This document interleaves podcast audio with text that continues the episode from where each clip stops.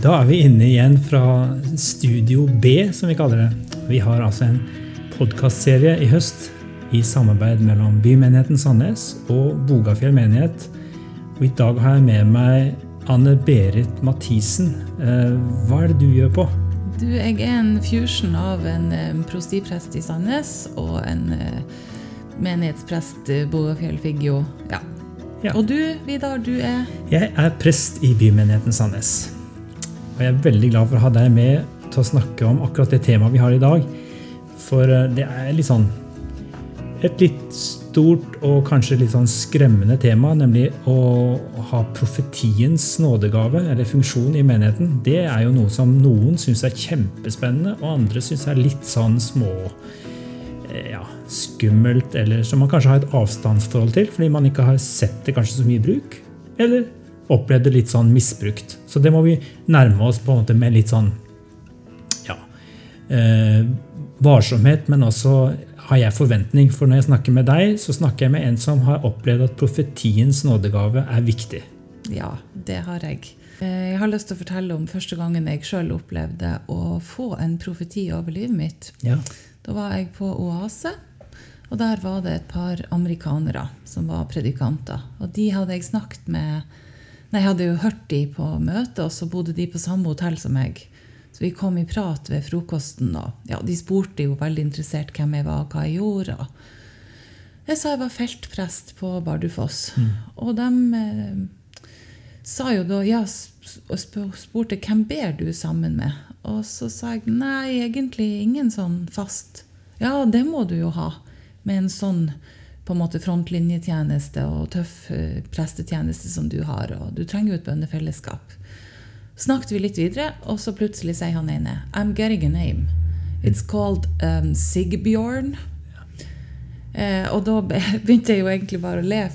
Å ja, selvfølgelig. Jeg skal begynne å be i lag med han Sigbjørn. Og det var jo min presteassistent, eh, som var vernepliktig soldat på 19 år.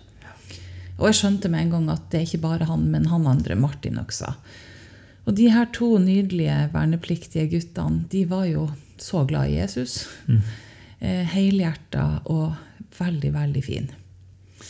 Eh, ja, så det, Det var bare helt et... kjempelogisk. Ja, og og det var akkurat som om det var et håndtrykk fra, fra Vår Herre til deg. Ja, det var det på så mange måter. For det første det at jeg skjønte at nå er det Gud som taler gjennom denne mannen. Fordi han som amerikaner han har ikke engang forutsetninger til å vite at Sigbjørn er et navn. Han kan heller ikke vite at det finnes en Sigbjørn i livet mitt.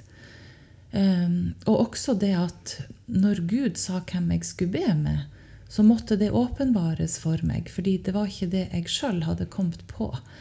Eh, jeg, hvis jeg skulle valgt meg en bønnepartner, så ville jeg jo kanskje tenkt eh, en av de andre feltprestene, eller ei av de, kanskje ei av de damene i bibelgruppa mi.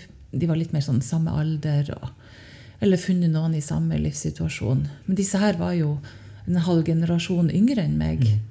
Men det var jo de som hadde tid, og, og kanskje ja, på så mange vis var bare de rette bønnepartnerne. Og det kom så mye godt ut av det fellesskapet med oss tre. Eh, Så ja. Det, det opplevdes jo for deg som en Eller jeg tenker jo at dette er en ganske sånn ekstraordinær opplevelse uten, utenom det vanlige.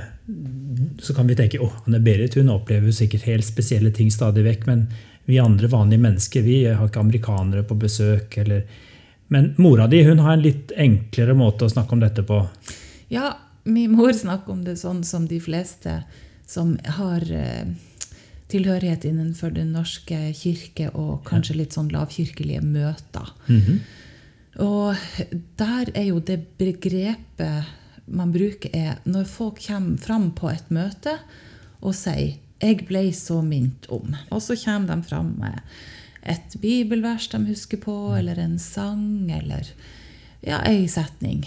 Og så er det noe for de har opplevd å få en sånn litt uro i hjertet på at ja, det, det brenner litt. Dette budskapet må fram. Og det er jo profetiens gave i funksjon. For Noen ganger er det kanskje bare en talemåte, men ofte så kan det også være at dette er det profetiske draget i menigheten. på et vis. Ja. Dette men vi, vi som har fått Den hellige ånd, vi kan høre Guds stemme. Og så er det litt vel store ord, og kanskje ordet profeti er et litt vel stort ord. Mm. Men så å si 'jeg ble så minnet om', det er hverdagslig nok og mm. Eh, lavkirkelig nok jeg vet ikke, til at vi kan tenke at det ordet kan vi bruke. Ja. Men det er egentlig profeti, nådegaven, mm. som beskrives i Efeserne 4. Ja. Dette at vi kan høre Guds stemme, og vi kan være talerør for Gud, som gjør at det Gud vil ha sagt til mennesker, eh, blir tydelig. Ja. Og etter hvert så har jo du eh, gått en vei og opplevd at det kanskje er en av de gavene som eh, Gud har gitt deg å bruke og forvalte. Um, si litt om profetien når den har blitt et redskap i ditt liv. Ja, jeg um har jo tatt, uh, vært på noen seminar og kurs og lært om dette her og fått opp øynene for at uh, for det første alle kan lære å tale profetisk, men òg at det, dette er nok min nådegave nummer to. Mm. Lærer er nummer én. Absolutt tydeligste utrustning jeg har, og profeti kommer som nummer to. Um, noen ganger når jeg forbereder prekener og jobber med prekenmanus, så det er akkurat som om Gud bryter inn. I tankearbeidet mitt med sine tanker. Og så blir det ikke bare en ren lærerpreken der jeg utruster menigheten min med kunnskap og kjennskap til Gud, men at det blir også sånn tydelig tale, tydelig kall, tydelig trøst og oppmuntring. Ja. Eh, ja, som at Gud bryter inn med et, noe mm. direkte på en måte fra Han. Og så er det opp til meg å tørre å være både lydig mot det og modig nok mm. til å tørre å bære det fram. Hvordan skal vi forvalte denne gaven i menigheten når uh, kanskje noen av de som hører på, kjenner at jo, jeg tror kanskje jeg vet hva hun mener. Jeg tror mm. kanskje jeg har opplevd dette. Hva skal jeg gjøre med det? For det første tenker jeg at det å, å øve oss opp i å lytte til Gud og skjelne. Guds stemme fra vår egen, det skal vi jo alle sammen bare øve og øve og øve på så er det det omsorgen i å sette seg ned og ta et minutt i stillhet og bare spørre Gud Gud, hva har du for denne personen? Mm. Hva har du på hjertet for dette medmennesket mitt i dag? Altså, det er jo snilt gjort. Det er jo mm. skikkelig snilt gjort å bruke tida si på det. Og bruke kreftene og, ja, på det. Men da, når vi opplever at vi får en innskytelse i denne, dette stille rommet, at vi tør å si til den andre Du, nå har jeg prøvd å lytte til Gud, og jeg får følgende tanke. Det kan jo være et bibelvers, det kan være en sang, det kan være bare en setning. Mm. Men det grunnprinsippet for hvordan den profetiske gaven brukes i den nye pakt, der er det jo trøst og oppmuntring. Trøst og oppmuntring. Det som heier medmenneskene dine fram.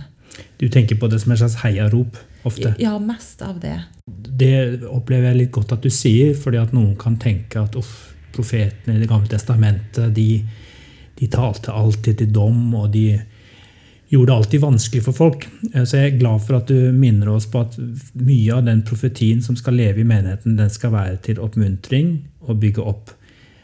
Og så Samtidig så ligger det en litt sånn eh, tydelighet i profetien som av og til kan også være utfordrende. For det, det, er jo på en måte ikke noen som pakker inn budskapet, det er noe som er blitt sagt til dem, og så opplever de at de skal målbære det. Og Noen ganger så kan det for den som er profet, også være litt ubehagelig, brysom, i et fellesskap. Jeg tror noen av de som sitter og kjenner at de har opplevd profetiens gave, kan ha lurt på om de, er det plass for meg. Tør jeg å komme fram med det jeg har å si? For det ligger noe litt sånn nettopp ordet tydelig mm. i det. Og kanskje litt aksjonistisk. Ja, når jeg fikk høre at um, en del av den profetiske gaven også er å være aksjonist Det var vel egentlig først da jeg tenkte at jo, jeg har den. Mm. Så jeg, jeg, er en kvinne med en fortid. Jeg har vært i politikken. Og det var en grunn til at jeg fant veien inn der i sin ja. tid. Og jeg, som ungdom var det liksom natur og ungdom og rettferdighet og de svake og fattige i verden at jeg kjente på en sånn der drive på mm. at vi kan ikke la uretten fortsette, vi må gjøre noe. Her er altså sånn klarsyn på at det her er ikke rett. Og hver gang man sier ifra om at det her er ikke rett, så er det noen som opplever at det er ubehagelig å høre det. Mm. mm. Og det er jo i tråd med de profetene i det gamle testamentet også. Mm. Men vi må, vi må ikke glemme at selv domsprofetene gjorde det de skulle gjøre i kjærlighet. Kjærlighet. Det var jo for å berge folk ut av et uføre de hadde havna i sjøl. Det var jo for å få de til å vende om fra ondt til godt. Mm. Eh, og for å slippe å få alle de onde konsekvensene Mm. at profetene kom. Så Ja. de er jo snille, selv om de kan høres litt strenge og slemme ut. Ikke sant? ja. Men da blir det andre spørsmålet Vi trenger profetene til å tale ord til oppmuntring, trøst, også ord av og til som kan være sanne, men litt ubehagelige. Men hvorfor trenger profeten andre enn seg selv i et fellesskap? Når, han, når Gud har talt til deg, er ikke det tilstrekkelig? Trenger du noen flere da? Hm, Profeten har jo bare sin egen gave. Mm. Og, og profeten har ikke den der eh, undervisningskapasiteten som læreren sitter med. Med å virkelig få forklart ting så folk forstår, eller får øke kjennskap og kunnskap til Gud. Og han har jo ikke den her trøstegenet som hyrden går rundt med. Det har den ikke. Og han har ikke de her visjonene som apostelen har, eller Til å sette i gang nye ting? ja, og han har ikke heller det her genet for å kunne lede folk eh, det steget til omvendelse, sånn som evangelisten har, og, og få nye med. Altså, de andre, har jo, de andre er bedre enn profeten. Profeten er kjempeviktig, men han er jo da, da bare en profet. Så det holder jo ikke. Så det vi lærer gjennom denne serien, er jo litt det der å oppdage at å ja, selvfølgelig, det er derfor jeg har de andre rundt meg. Jeg har fått noe, kanskje én eller to tyngdepunkter i dette, og så er det noen andre som fyller ut det jeg ikke har. Jeg tenker det, det er viktigere å finne seg sjøl i nådegavesystemet her enn det er å finne seg sjøl i typ Myers-Briggs eller i eh, enneagrammet eller å finne sin kunstneråre. Altså, De tingene er sekundære, men å finne din egen nådegave, så finner du deg sjøl på en sånn utrolig frigjørende måte. For du, når du skjønner hva du sjøl er, så skjønner du også hva du ikke er, og hva du ikke er nødt til å være. Og det er så befriende når du innser at «Ei, jeg kan, jeg kan ikke og skal ikke ha alle oppgavene. Det er derfor Gud har utrusta de andre. Du trenger ikke å sammenligne deg, og du trenger ikke å ta alle oppgavene fordi du, du får en sånn sunn forståelse av begrensninger i din, egne, din egen utrustning. Og det er nydelig. Takk for praten, Anne Berit, og Gud velsigne deg i din tjeneste. Takk samme, Vidar.